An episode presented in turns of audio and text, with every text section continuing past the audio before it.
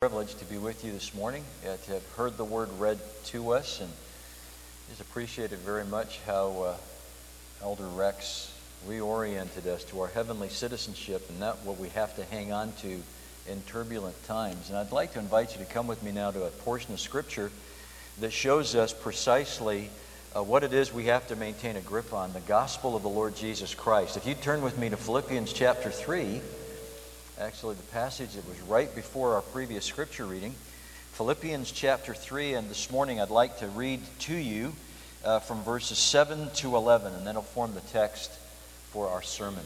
Philippians chapter 3, beginning in verse 7. Please listen, this is the Word of God. But whatever gain I had, I counted as loss for the sake of Christ.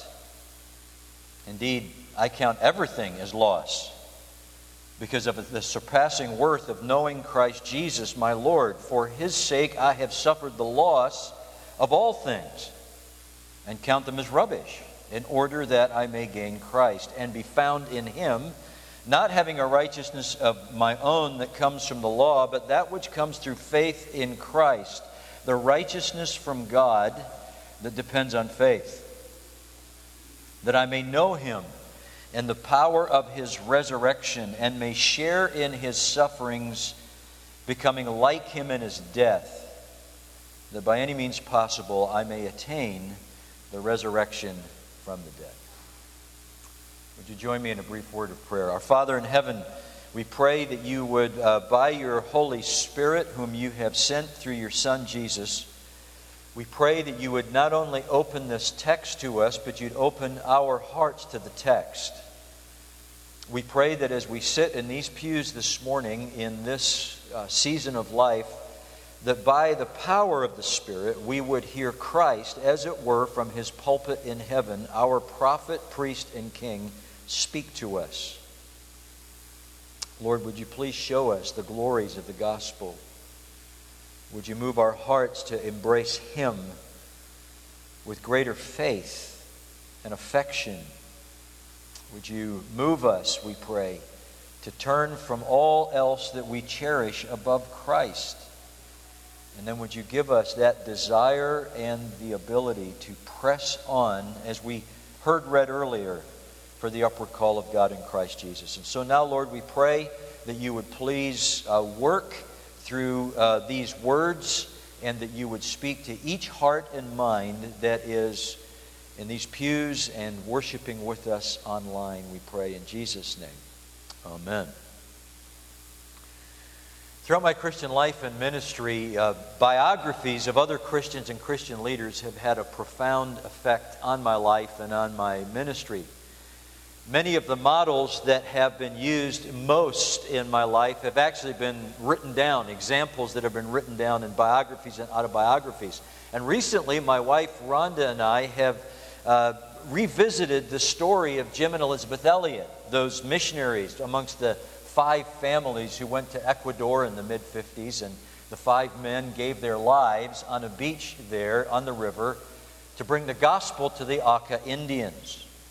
If you know the story, you know that Jim Elliot, with his passionate leadership style, gave us a number of memorable maxims that inspire the Christian in Christ's cause and the Christ gospel. One, maybe the most famous of Elliot's maxims is this He is no fool who gives what he cannot keep to gain what he cannot lose. One of his lesser known maxims that orients our hearts to what really matters is this When it comes time to die, make sure that all you have to do is die. Actually, that maxim was used to lead a man to Christ some years after Elliot's own death. The 19th century also gave us perhaps some of the greatest missionaries in the missionary movement since the apostles and some of the most inspiring and gripping stories of missionary lives. For example, John Paton. He was a Scotsman who gave his life to be a missionary on the islands which were then called the New Hebrides. And those islands were inhabited by cannibals. And concerned Christians back in Scotland tried to convince Paton that he really shouldn't put his life on the line to bring the gospel to people such as these. Here's how Paton relates one encounter.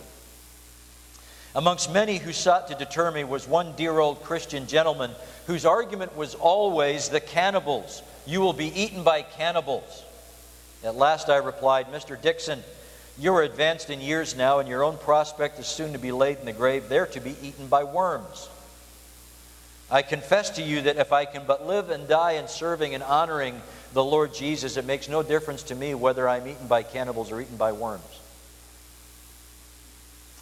Gospel gripped biographies like Paton's and like the Elliots can instruct us and inspire our lives to hang on to what needs to be hung on to and to orient our lives and prioritize our lives the way they're supposed to be in this world. In Philippians chapter 3, gives us the spirit inspired autobiography of Christ's official spokesman, the Apostle Paul. And better than any story outside of the Bible, a careful read of this chapter can reorient us to a gospel gripped life. Because Paul here is using his spiritual autobiography to remind a church that he's planted and that he loves of the gospel message they've got to hang on to as they are pressured by the world around them, and as that pressure by the world around them is actually creating tensions within the church in which they worship, fellowship, and do ministry. I want you to notice as we read the text Paul's protective pastoral purpose. If your Bible's open, notice verse 1. He says, I write these things to you to remind you I, to write these things to you is safe for you. Verse 2 Look out, look out, look out. He's like a grandfather who sees the, the ferocious dog on the other side of the street. He's saying, Look out, look out, look out, three times. Then, verse 16, if we'd read that far, you'd notice that he closes off the section with this little uh, end, of the per, end, end of the section. Only let us hold true to what we have attained. attained. So, this, the spirit inspired purpose of rehearsing his own spiritual experience is not to make much of himself. It's not to get himself on the publisher's list. It's to protect the church. It's to promote their joy in the gospel by strengthening their grip on the gospel in the world. So you might put it this way the spiritual autobiography serves to remind us of the message that we must personally believe, that we must proclaim, and that we must protect. So, if I could put it in one life transforming takeaway for you, if you, if you don't hear anything else after this, take this away with you. We promote and protect our joy in the Lord by maintaining our grip on the gospel. If you're looking at the world around you right now, and all of the news feeds you're getting, and everything that's swirling, and all of the trials, and all of the confusion, and feeling perhaps like society itself is coming apart, the way that you promote and protect your joy in the Lord is to get your grip on the gospel. And that's what Paul gives to us in this passage. Well, I think we'll be equipped to do that by, if you would notice with me, three glorious realities of the apostolic gospel that are given to us in this spiritual autobiography. Here's the first Christ is of such incomparable worth that we renounce all our own achievements and assets for Him. That's the first gospel reality in the passage. We have to see that Christ is of such incomparable worth that we renounce all our own achievements and assets to get a grip on Him. In the Gospels, Jesus told stories to illustrate the value of who He is and what He did.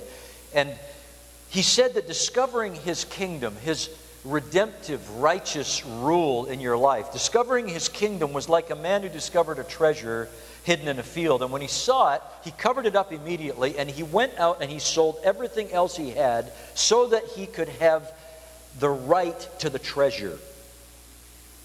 Jesus followed that story with the pearl of great price. A merchant who dealt in fine pearls discovered one such great pearl of such value that he went out and sold everything else that he could get the pearl. Now, if you've been engaged in business, you might get the picture. You discover a property, you discover a product, an investment that your calculations tell you is, of greater value than what you already possess. And so you calculate that it's of greater value to offload your existing assets of lesser value in order to purchase the property or the product of greater value. Well, what Paul is telling you here is that he, when it comes to being right with God, he's discovered the pearl of great price. And he's done the spiritual calculations. He's looked at the books. And everything that he once thought that he brought to the table in being right with God is not only of lesser value, it's actually trash. If your Bible's open, I'd like you to notice verses 7 to 8, how his spiritual calculus actually escalates in intensity. Just look at verses 7 to 8 for a second. But whatever gain I had, I counted as loss for the sake of Christ. Indeed, I count presently everything as loss because of the surpassing worth of knowing Christ Jesus my Lord. For his sake, I've suffered the loss of all things and count them as rubbish in order that I may gain Christ. Did you hear it? Because he's seen Christ, he assesses whatever identities, whatever activities he's previously thought he added to the religious equation as a loss. And that word means not just of lesser value, it means actually damage. In terms of the spiritual books, everything he thought was good was lost. And he's actually referring to the list up in verses 4 to 6. What his religious achievements were, he thought. He had the right pedigree. He came from the right people. He had the right performance under the law, under their religious code. And he previously evaluated all of that as a gain that he brought to the table in relationship with God. But then he's seen Christ. And since he's seen Christ, he's done the math, and he now considers all of what he thought was an asset to be a loss. But he goes further. Everything is a loss. He makes it universal. He suffered the loss of all things, he says. And then he chooses this really graphic word that goes well below loss rubbish. In the original context, that meant either the scraps, scraps of refuse that you threw out the back door to the dog, or it could actually mean excrement. What he's picturing is offensive, foul waste. So increasingly, continually, he values all of his own religious performance, all of the markers of his own identity, all of his own accomplishments, all of his own assets, everything he thinks he brings to the table, all things as basically filth. A number of years ago, one of my younger relatives uh, pulled up at my front door in what they thought was a shiny new red sports car. It was sleek, it was red, it had seats that tilted back, and he pulled up and he came to the door and he said, Hey, let's go for a ride in my new car. You're not going to believe what I paid for this thing. So we got in the car and he let me get in the driver's seat and let me drive it. We got around the corner and I could feel the wheel doing this. And I could hear this noise, and he thought, This is a pretty cool car. And I could hear a noise going, and I said, Buddy, how much did you pay for this car? A few months later, the car was gone because it was what we call a lemon. See, what he thought was of great value was actually basically trash. See, this was the gospel reality for Paul. Not just that he discovered that all he thought was flashy assets before God were actually filth. He didn't, he didn't just discover it, he took a hard look at it and he considered it all to be rubbish. What he thought were his shiny assets he brought to the table. But it's essential to notice this Paul's not doing this because he's got a poor self image. He's not doing it because he's got a dour disposition where he equates misery with religion. It's because he's seen something. Actually, he's seen someone who's of incalculably, incomparably more excellent worth. Chapter 2, he reminded them that Jesus Christ is the eternal Son of God, equal in glory with God as God. And as the eternal Son, he willingly came down, took on a human nature as the servant who perfectly obeyed the will of God for our salvation. But now he has been raised by God, exalted in glory as the Lord over all. And so, what he's telling us here is he's seen that Christ. He's seen the crucified, exalted, glorified Christ, and in comparison to him, everything's rubbish.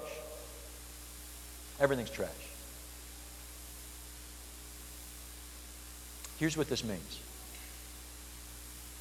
those who would gain Christ must renounce their reliance on everything else for right relationship with God. It means that relationship with Christ is worth more than everything else you thought your life, your identity, and your relationship with God was built on. And that for the sake of Christ, we count everything else we've trusted in, everything else we've propped our lives up with as a loss. Put another way, the gospel that we must maintain our grip on contains the doctrine of repentance. In Acts chapter 20, Paul actually summarized his gospel message this way testifying both to Jews and Greeks of repentance toward God and faith in the Lord Jesus. Glorying in Christ, gaining Christ, means that you turn from everything else you have trusted in, everything else you have worshiped, because He is worth immeasurably more than all of that. Please hear me. This means you can't say you want Jesus and your previous religion. You can't say you want Jesus and your previous superstitions. You can't say you want this Jesus and your previous idols, identity, and practices in sin.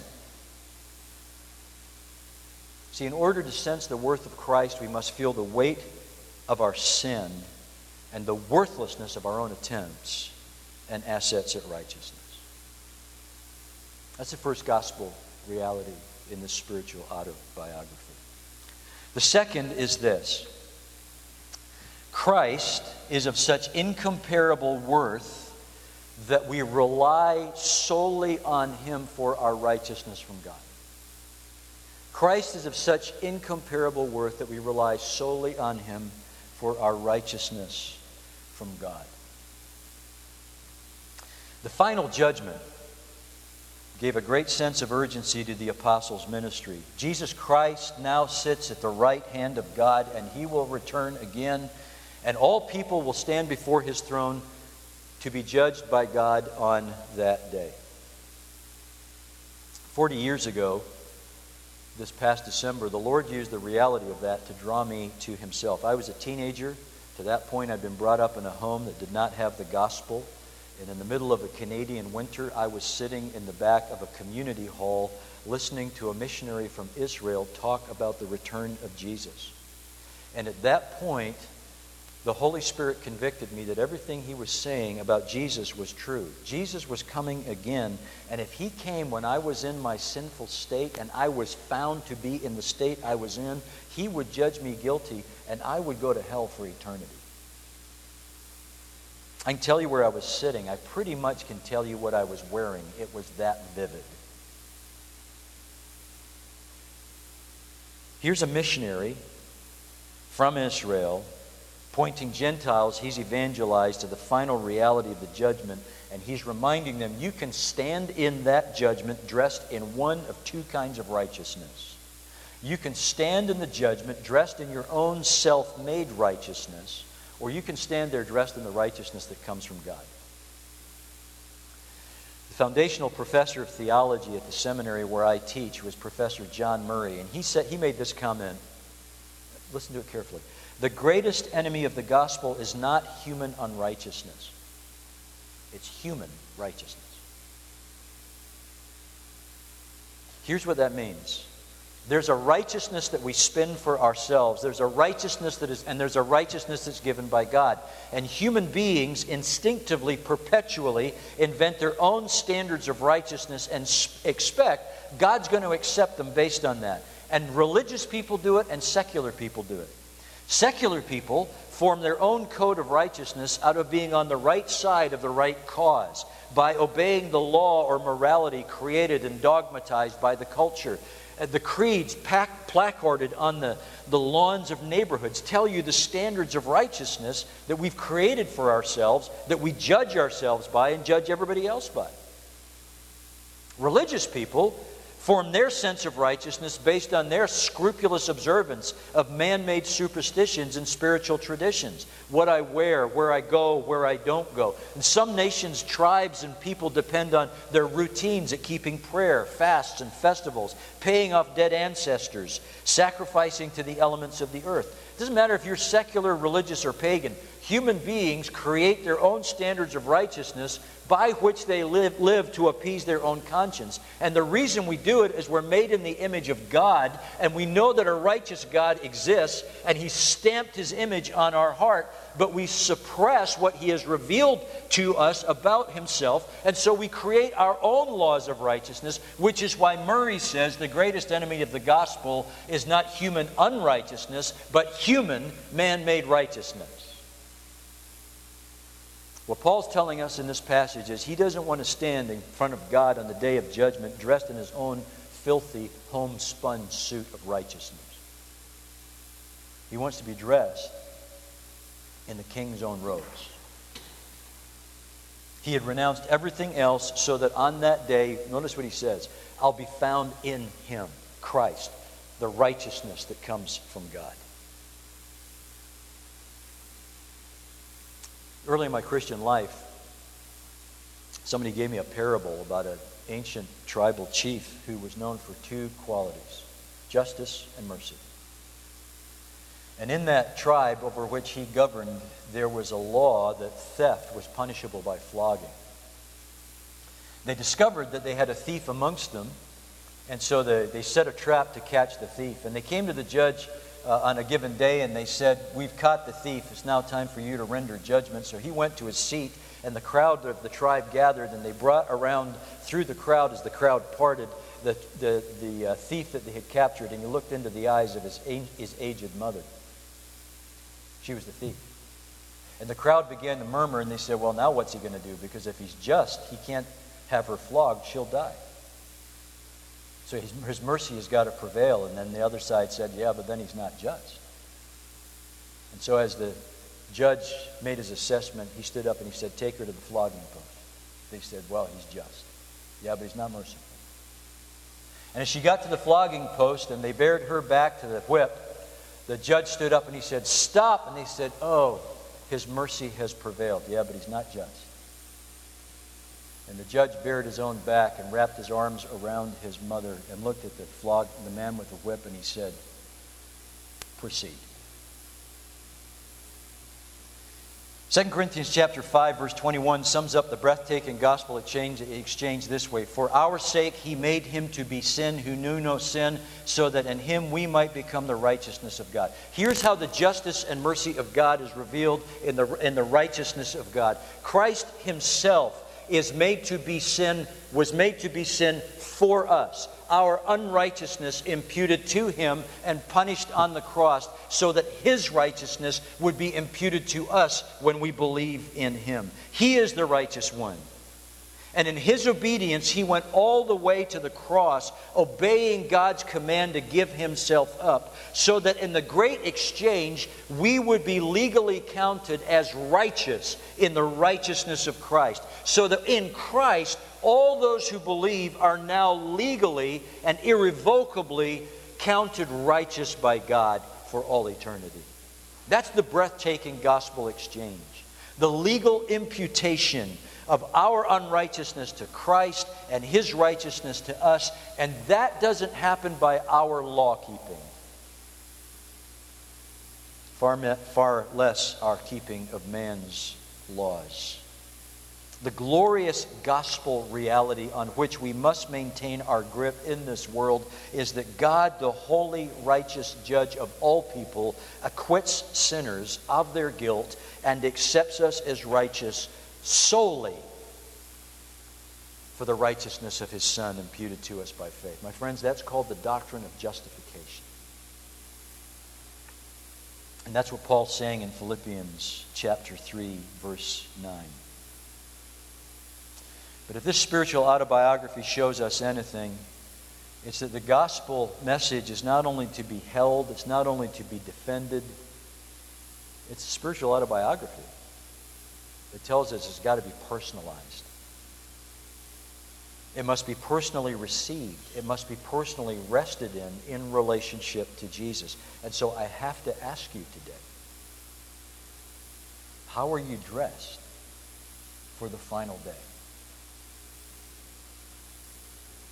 Could it be possible that there might yet be some here today, even in this well taught, gospel preached congregation or online, you've heard it over and over again, but to some degree you still depend on your own efforts, your own religious observance, or your own social efforts, and haven't renounced all of your own merits and markers of righteousness and turned only to Jesus for your righteousness before God. You see, the glory of the gospel is not only that we just know about Jesus, it's not even that we defend the gospel of Jesus or even that we make the gospel of Jesus known, but that we know Him personally, experientially, in spirit united relationships. I have to ask you, where are you today? Finally, I'd ask you to strengthen your grip on the gospel by noticing one third and final gospel reality tucked away in this apostolic autobiography. And it's this the good news that Christ dwells in the heart of those who are His so they can earnestly pursue Christ likeness in their life. Here's the third gospel reality Christ is of such incomparable worth that we rely on the power of his resurrection to become increasingly like him. Sometimes, when people hear the good news that acquittal and acceptance before God is not based on their law keeping, their reflex is this Therefore, God's commands have no relevance and no rule over my new life in Christ. Because I'm now righteous in Christ, I don't need to be concerned to live righteously. Sometimes that's the way people react. Well, seasoned pastor that he was, Paul anticipated that distortion of the gospel message. In Romans 6, he wrote this What shall we say? Are we to continue in sin that grace may abound? And here's the emphatic answer from the Spirit inspired apostle By no means. And then in Romans 6, he goes on to say, Because we're in Christ, we've died to sin, and in our inner man, we've now been raised in Christ to walk in newness of life and being united to the Christ who justifies us by his righteousness means that in his death and resurrection we can offer ourselves to him for new righteous living. He makes that point doctrinally in Romans 6. He makes the point biographically here in Philippians chapter 3. Assured that he's been justified by Christ and will be found in Christ. What does he say? That famous verse, chapter 3, verse 10. Assured that he's justified, assured that he'll be found in Christ. Then he says this I want to know him. I want to know him personally, increasingly, experientially, relationally. I want to know Jesus. And knowing Jesus has got boots on the ground consequences. It leads to, look at what he says in verse in verse 10. It looks to knowing the power of his resurrection, what leads to sharing in his suffering, and, and then third, becoming like him in his death. Now, don't miss the logic of that passage, the order that he puts things in. We expect him to start with suffering, death, and resurrection, but he goes, power of his resurrection, knowing his suffering and death. He's going to get to the, re- the final resurrection in verse 11, but verse 10, he's talking about the power of the resurrection in him that works itself out in the consequence of becoming like Jesus in Christ like pattern in this life. See, his first thought, his final hope at the end of life is the resurrection from the dead. His first thought and confidence for Christian living is the resurrection life of Christ in him, by the power of the Spirit. I want to know Christ and the power of his resurrection, that I might become more like him. And so I press on for the upward call of God in Christ Jesus until that day of resurrection. That's what he means when he says he wants to know Christ. Progressive, though not yet perfected, conformity to the character of Christ according to the commands of God. Holiness, or the fruit of righteousness. See, you have to understand, it's not that Paul's trying to earn his way up to the resurrection of the dead by his works. He's not suddenly become confused between verses 10 to 12 on the ground of his eternal acceptance with God. He knows, you notice what he says Christ has made him his own. And it's because he knows Christ has made him his own that now he wants to press on and he wants to press up to further conformity, full and final conformity to Christ. The good news of Christ in you, the hope of glory, means that we have real hope and real power for progress in Christ's likeness until the day when we will be fully, finally free from sin. Let me tell you the difference this makes in your life. A number of years ago, uh, a, a loving Christian father brought his son to me as the pastor. The son had been caught in a situation that is one of those sins that young men get themselves caught in, and he was just bound in this. As I began to work with him as his pastor, we went to Romans chapter 6. And we tried to deal with this life enslaving sin that he was involved in. And we began to look at Romans chapter 6. And we began to uh, uh, unfold and expound this glorious gospel reality that's not only Christ for you, it's Christ in you. You have died to sin, you've been made alive to righteousness in Christ. And we began to read that passage. And he looked up from the Bible and he looked at me and he said, You mean I don't have to live like this the rest of my life? You mean there's real hope that I can become a different man than I am today? I said, Yeah, that's what the gospel's telling me. And I can tell you that that young man now years later is a very different man than he was on that day when his very loving Christian father brought him to his pastor. The good news of Christ in you, the hope of glory, means we have real hope, we have real power for the progress in holiness until that day when we stand before Jesus sin free. But here's what it also means it means that it's an affront to Christ to claim Christ and be content with unrighteousness in our life. We can't claim Christ and be content with our sin. The gospel we proclaim and must personally believe and protect includes our commitment to holiness. Because knowing Christ means knowing the power of his resurrection, working in us by his Spirit, working in us to will and do according to his good pleasure. Even when being conformed to him means suffering like him and for him. So here's what Paul's spiritual autobiography tells us We promote and protect our joy in the Lord in this world by maintaining by faith our grip on the gospel. And that means we've got to personalize it, we've got to promote it. And as a church, we've got to protect it. Would you pray with me?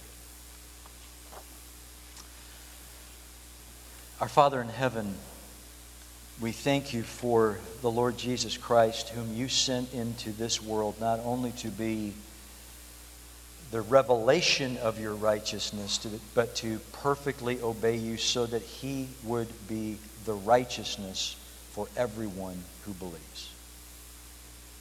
And then, Lord, we praise you that you raised him from the dead, so that now, sitting at your right hand, he has poured out the Holy Spirit who dwells in the heart of all those who are united to him, that we might now be conformed to the righteousness of Christ, increasingly, progressively, until that day of our bodily resurrection.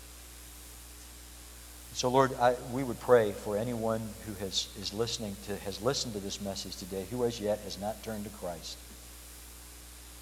from their sin to the Savior, that you would give that saving grace. And Lord, for those of us who struggle and battle with sin in our life and the remaining embers of corruption, would you give the hope of the resurrected power of Christ? Would you cause us to turn from our sin in hope and trust Jesus? And would you work in us both to will and to work for your good pleasure as we work out our salvation? And we pray it in Jesus' name. Amen.